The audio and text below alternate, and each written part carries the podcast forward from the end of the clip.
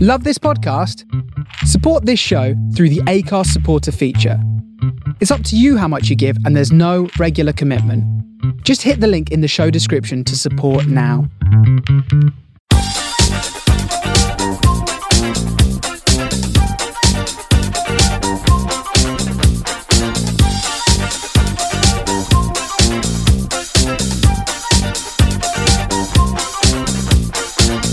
Hi, Bob. Hello there. How you doing? I'm very well. I'm a little bit concerned though. What?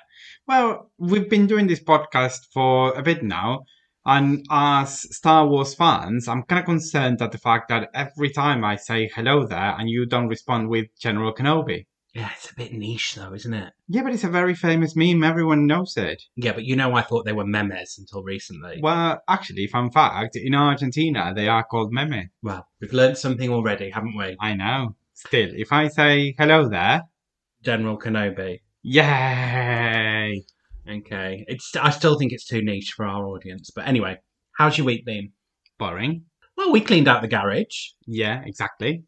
and you made your first attempt at beef Wellington. Well, I wouldn't call it an attempt. I think it turned out really well. Oh, it was amazing.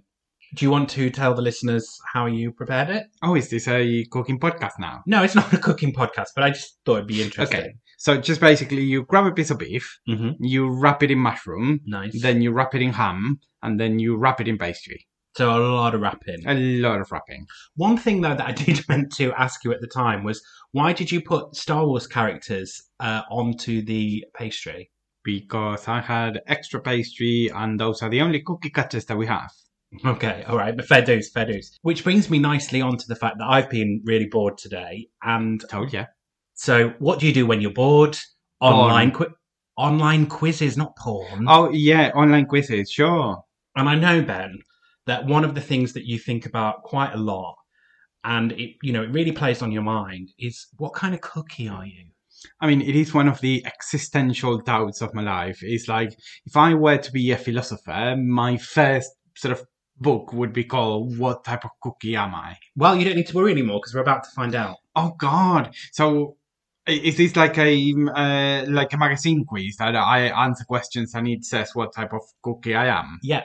Okay. So do we compare what cookie I think I am with which cookie I actually am? I mean, my favourite cookie is white chocolate and macadamia.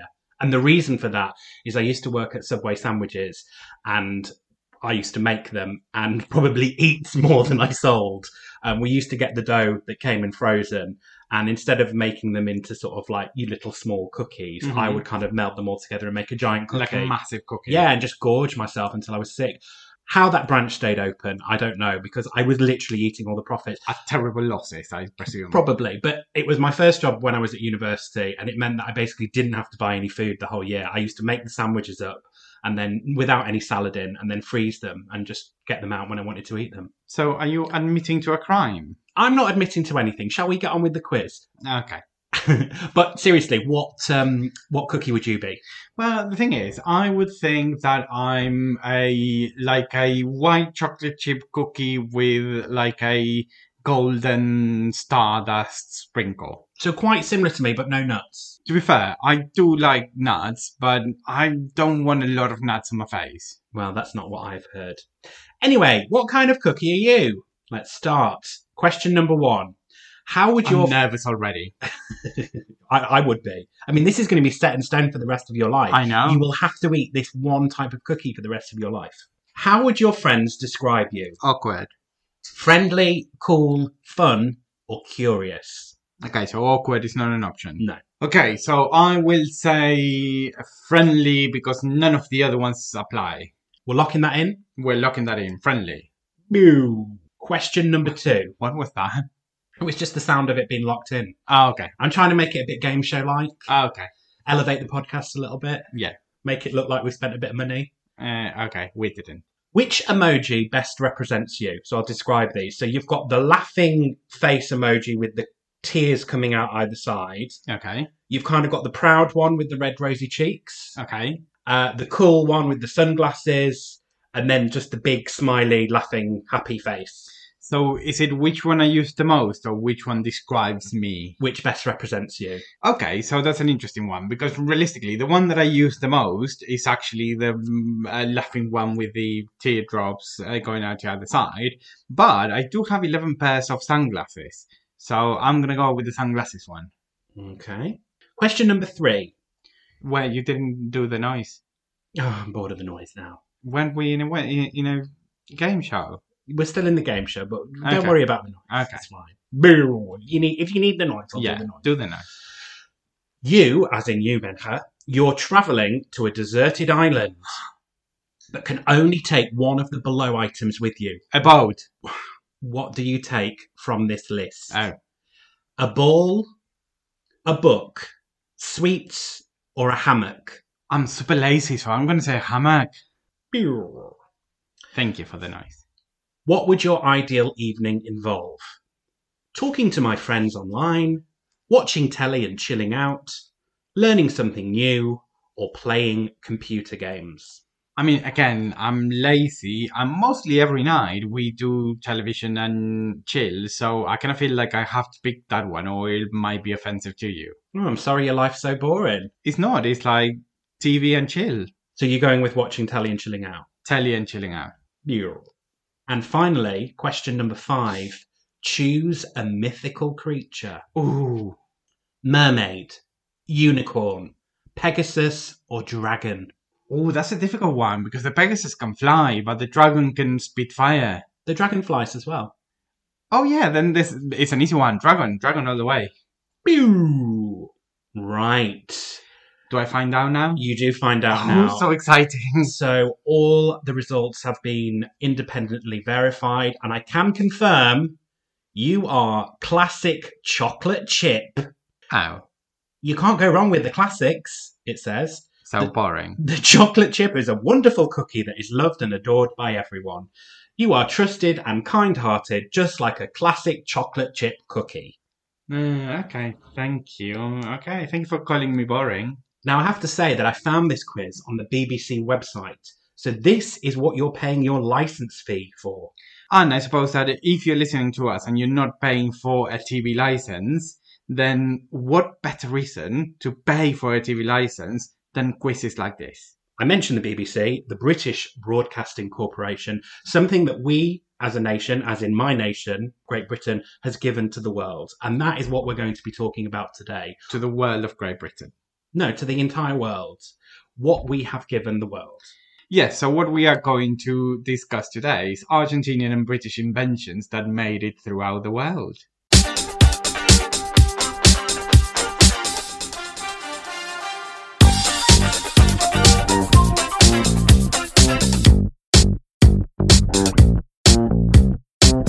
This is a little bit of a curveball, first one, because it's something that is not very well known because someone is taking undue credit. Mm. Hmm. So, if I were to tell you that the first animated feature film was Argentinian, No, no, no. Snow White and the Seven Dwarfs. American. no, it wasn't. Get away. No, no, it's true, it's true. Of course, as you as you well say, Americans take credit of their own to Disney for Snow White and the Seven Dwarfs, which was, according to them, the first animated feature film in 1937. However, 20 years earlier than that, in 1917, Argentinian Quirino Cristiani It released doesn't sound very Argentinian. it was an Argentinian Italian immigrant. Okay. Uh, in 1917, he released the first ever animated feature film called El Apostol, which was 70 minutes long, and it roughly the name roughly translates into English. So El Apostol roughly translates to the Apostle. Okay. So, what is a feature film? So a feature film is a film that is longer than a short. So this one, for example, was 70 minutes long. Okay, well, I've been doing a little bit of my own research Oh, in the have you? background while you've been speaking. And according to the Screen Actors Guild, a feature film is actually 75 minutes or longer. So I think you can see why the Americans have uh, tried to claim it as theirs. Okay, so first of all, who the hell are they? Who the hell is that screens whatever? Screen Actors Guild, SAG. So no one. uh, or, or no one important. So ask the real, ask the real people. I want a second opinion. Well, you're in luck because the Academy of Motion Picture Arts and Sciences, which I think they're the Oscars people, aren't they? So it's basically the people who you would go to ask of what is a feature film. the American Film Institute and the British Film Institute, the BFI, they say that a feature film runs for more than 40 minutes. Okay, so that saggy thing just doesn't matter. Anyway, 1917, Argentina, first ever feature animated feature film. What's it about?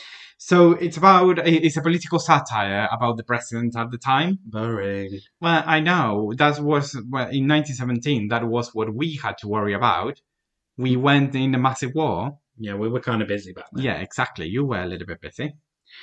Uh, That was followed by three other Argentinian feature films in 1918. And then it only got followed by a different country in 1926 by Germany. Oh, And then in 1935, the Soviet Union fancy. released a, um, a a Gulliver feature animated feature film. Wow. And that was in 1935, or before the release of Snow White and Seven Dwarfs. So whenever you see a child looking marveled at the TV, looking at an animated feature film, and is marveled and enjoying it and growing to be a wonderful, happy person, you're welcome. What's this film called again? It's called El Apostol. Well, it's not on Netflix. Yeah, it was in 1917. Hmm. And it's not on Curzon Home Cinema either. Yeah, and it's, you definitely won't find it in Disney Plus either. Well, quite. So you've basically given us a cartoon. Exactly. So if this was a tennis match, that's this is myself animated feature films. Well, I said it. You've given us a cartoon. What did we give the world? We gave them the steam engine, industrialization, mass mobilization of people and things, connectivity. Now, I'm a little bit biased. You know, I love trains. Oh god, he does love trains. I absolutely love trains. I am a train spotter. Some may call me an anorak. Yes, I do have an anorak. That is a waterproof piece of clothing, also a British invention. So you've got two for the price of one there.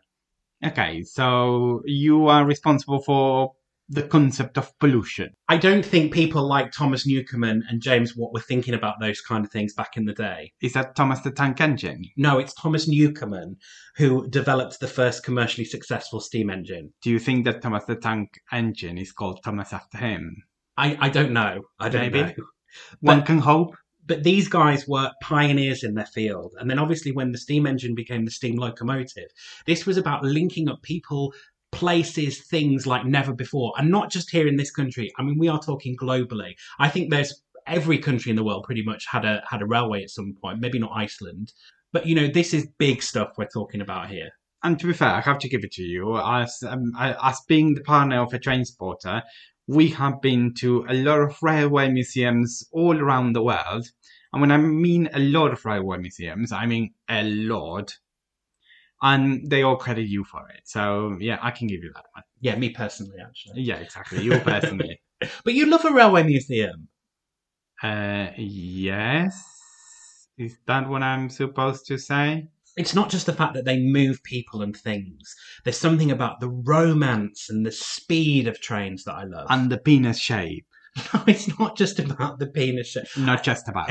no, it's not. It's not. I'm not an objectophilia or whatever it is. You know, when people fall in love with inanimate objects, Would you fall in love with a train? N- not physically. is there other way that you would fall in love I with don't know, like a holistic kind of love or something, it? Okay, this is gonna give me nightmares. and, and an admiration of what they've achieved and what they've allowed us all to go on to do and continue to. You know, let's be honest, we're still using them now. I would say let's move on, or this is going to give someone out there a really weird hard on. So let's move on then. Well, I'm serving back to you. I'm basically serving back to you mass connectivity. Off you go. Okay, so talking about things that the whole world now uses is Argentina is credited the with the first ever use of comparative dactyloscopy. Come again. Comparative dactyloscopy. Something to do with fingers. Yes, dactyloscopy refers is like the word for finger. So the first country to legalize fingering?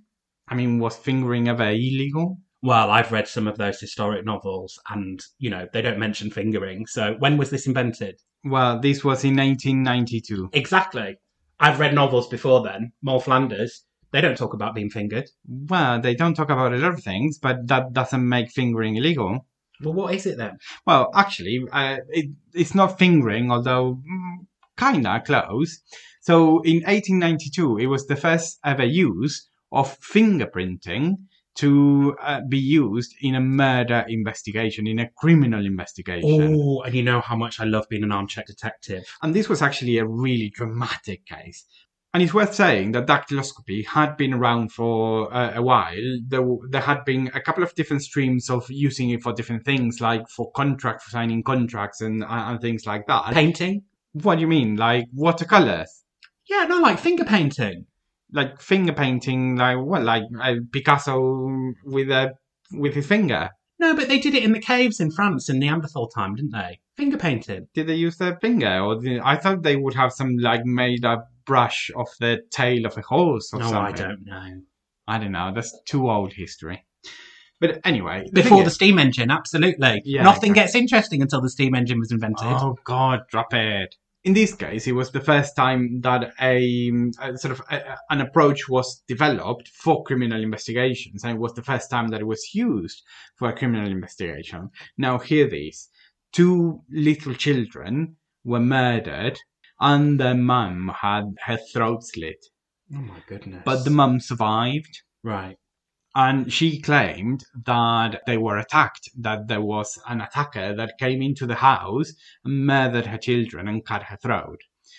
But Juan Bucetich, who was an anthropologist and police officer, Sorry, can we say that name again, please? Juan Bucetich, He sounds like an Ibiza producer or somebody who I want to make a dance record with, you know, like featuring the MC Sar and Real McCoy type thing. so it's kind of like David Guetta featuring Juan Bucetich. Yeah, definitely. Okay, so he's the best DJ in the world of fingerprinting, shall we say? Yeah. Is that a right analogy? That's his deck. Okay, The that's his deck, fingerprint The deck. fingerprinting. So they were, they he found a bloody fingerprint, and used the bloody fingerprint and matched it with the mother. No. And with that piece of evidence, the mother ended up admitting that she had murdered her own children and then cut her own throat in an attempt to deviate the investigation towards someone else and not her. Blimey. I know, drama, isn't it? You wouldn't see this in CSI. Well, you wouldn't see it in CSI unless it hadn't have happened in 1892. Ah, absolutely. Exactly. So I suppose, you know, you've made society a bit safer. Exactly. So the thing is, after these, uh, a lot of police forces all around the world started using it as well and developing their own sort of derivations of the method for fingerprinting. So whenever you can walk down the street and you feel safe, you're welcome. It's back over the volley to you. There's no murders happening my side of the Atlantic right now. However, what I'm about to talk about probably has been involved in some murders great. historically. I'm giving you the lawnmower. Okay, now I have to say about this, this does not come as a surprise because, well, Ben loves a museum and Ben loves a weird museum. I mean, I'm not going to get started on the carpet museum. That's a really, really difficult topic in our relationship. The Matchbox Museum. And also, it has to be said, our first date was actually in a coffin works museum. Yeah, where they used to make the breastplates for the coffins. Yeah, why did you touch your boobs when you said breastplate? Because it's my. I Your suppose, I breastplate. suppose if I had a breastplate over my body, it would be where it, this would be around the right area. Are you like Wonder Woman, like wearing a breastplate there? well, I on hope your not, chest? because that means I'd be dead. Mm, Well, no, Wonder Woman is not dead. But yeah, so our first aid was in a Coffin Works museum. And it's gone from strength to strength from that moment.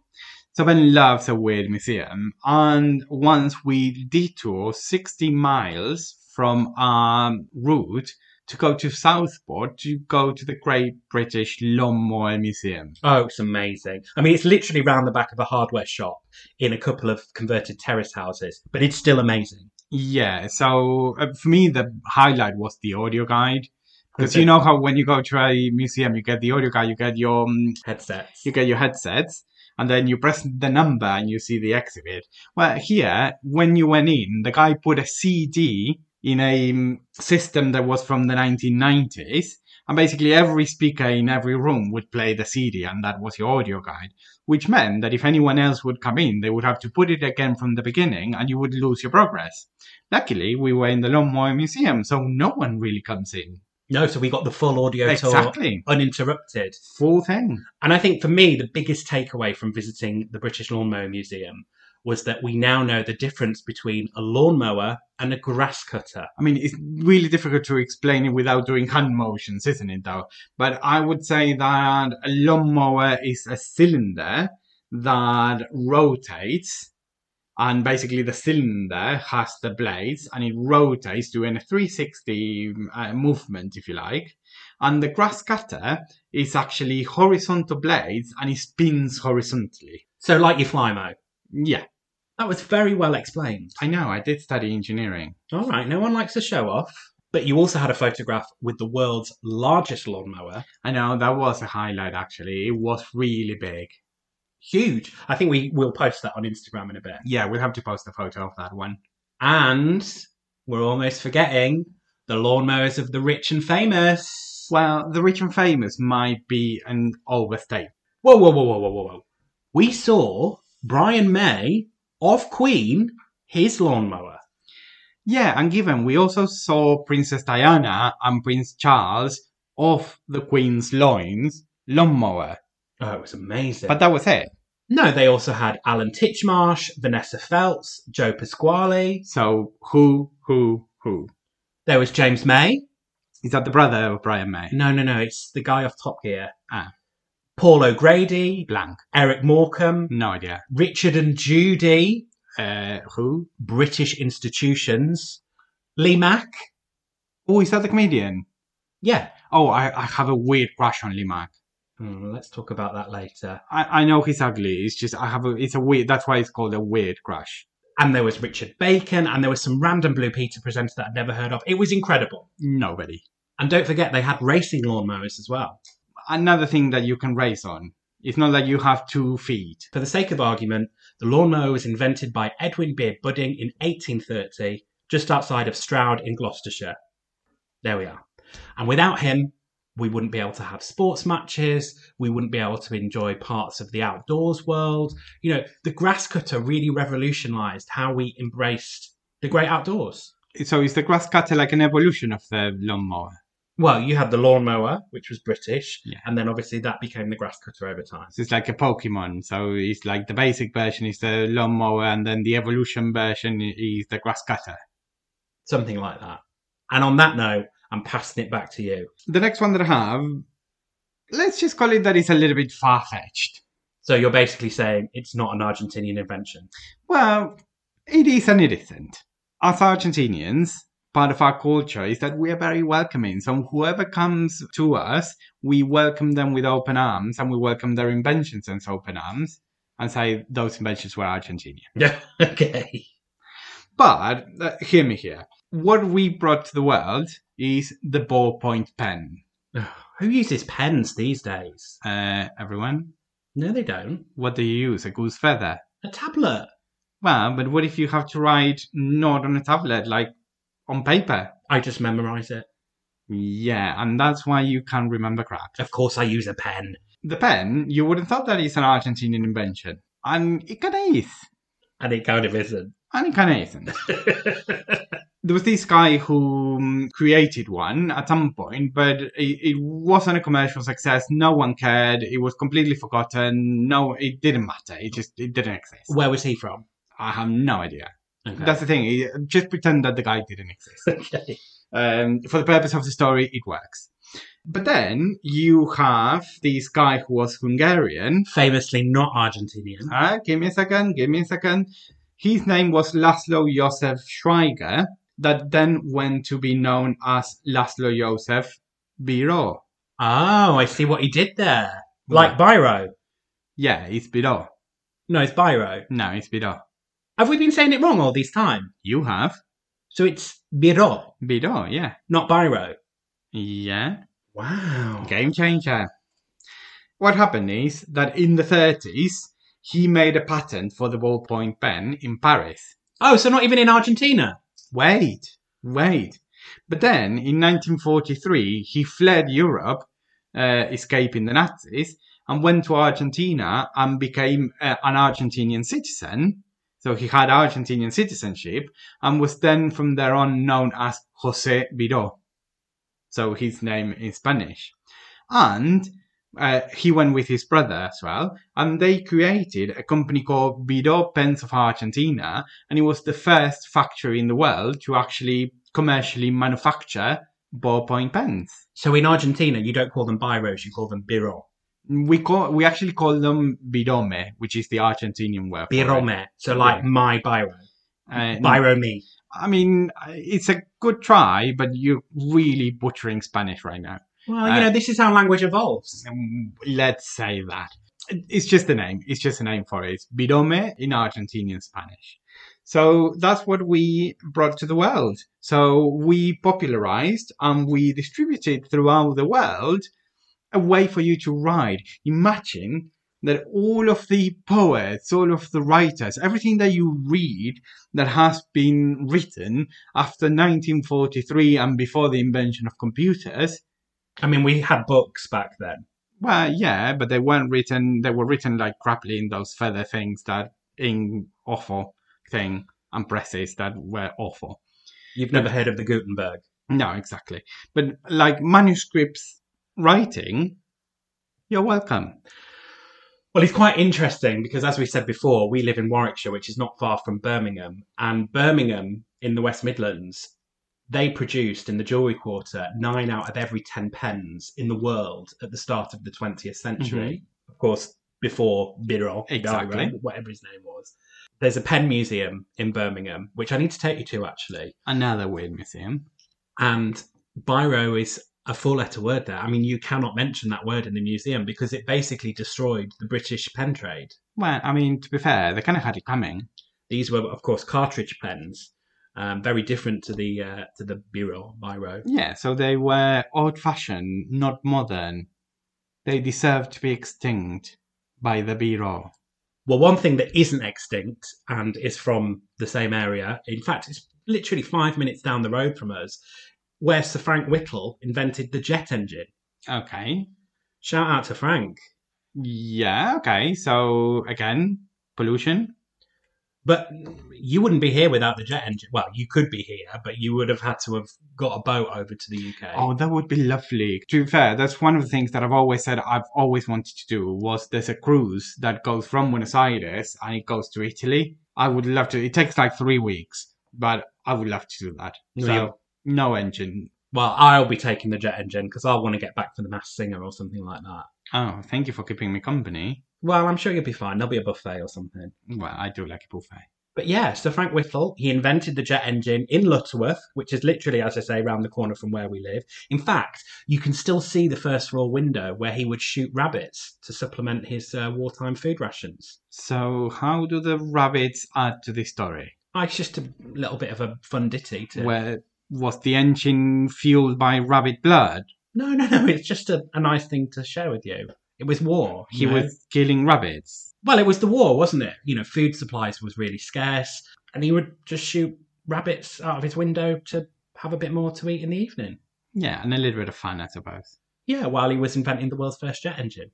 See, yours E is kind of like destruction and uh, pollution and so on. Um, ours is creativity, happy children, security. Look, you've given us a cartoon, a bit of fingering, and a pen that no one uses anymore. I have given you steam engine, industrialization, the lawnmower, allowing you know mass participation events to happen, and the jet engine, allowing us to travel to every corner of the world. There was loads of other things that I could have mentioned that I didn't. The World Wide Web was invented by Britain, TV, the uh, ATM, chocolate bar, and you can come back with other ones and say whatever you like. But it is a known fact that around 50% of all inventions throughout history originated in the UK. How about some of these? Postage stamps, penicillin, the flushing toilet, Boring. the reflecting telescope, the seed drill, the marine chronometer, the spinning frame, the toothbrush, soda water, What's that even? the hydraulic press, the glider, the tension spoked wheel, the tin can, the modern fire extinguisher, the electric motor, the electric telegraph. See, all of the, the only word that I can find that connects all of these is beige. the hypodermic syringe, synthetic dye, the Bessemer process, linoleum, the sewage system, the modern torpedo, I mean, you're repeating yourself now. the historic novel, the safety bicycle, Safety bicycle. Not even a proper bicycle, a safety one. the pneumatic tyre, the thermos flask, the electric vacuum cleaner, the jigsaw, disc brakes, stainless steel, the military tank, cat's eyes, the electronic program- Wait, cat's eyes. Do you actually put eyes in cats where they planned before you? the electronic programmable computer, the hovercraft, Greenwich Mean Time, the automatic kettle, float gas, the hip replacement, carbon fibre, the collapsible baby buggy, Collapsible baby buggy. All very necessary inventions, I suppose. the wind up radio, steri spray, the department store, and I'll breathe, sandwiches. Sandwiches. Yeah, we invented sa- the Earl of Sandwich. Okay, so it's two bread. Everyone had that. I'm sorry. That's not an invention. But inventions aside, think about the TV that we've given the world. I mean, can you imagine a world without The Only Way is Essex? Yes, I could. And I wish that was the case. films, music, arts and culture, Shakespeare, the Beatles, the BBC, we've mentioned that, food and drink, fashion. We even gave the world the fast food rockers. The what? A Pizza Hut, a Pizza Hut, Kentucky Fried Chicken and a Pizza Hut. Oh god, that's the worst song in the world. You've given the world the most insulting worst song ever. And one more thing and then I'll finish and I'll shut up. We gave the world football, rugby, cricket, baseball, golf, darts and curling. So, you invented all of the sports that you now suck at. I think we are a step closer to figuring out whose culture is better. Well, I think if you want quantity, then you know that it's British. Well, if you want quality and a little bit far fetched at times, it's Argentinians. But did we get it right? Have we mentioned? I think I've pretty much mentioned every patented British invention throughout history, but um, you know, it needed to be said from my point of view.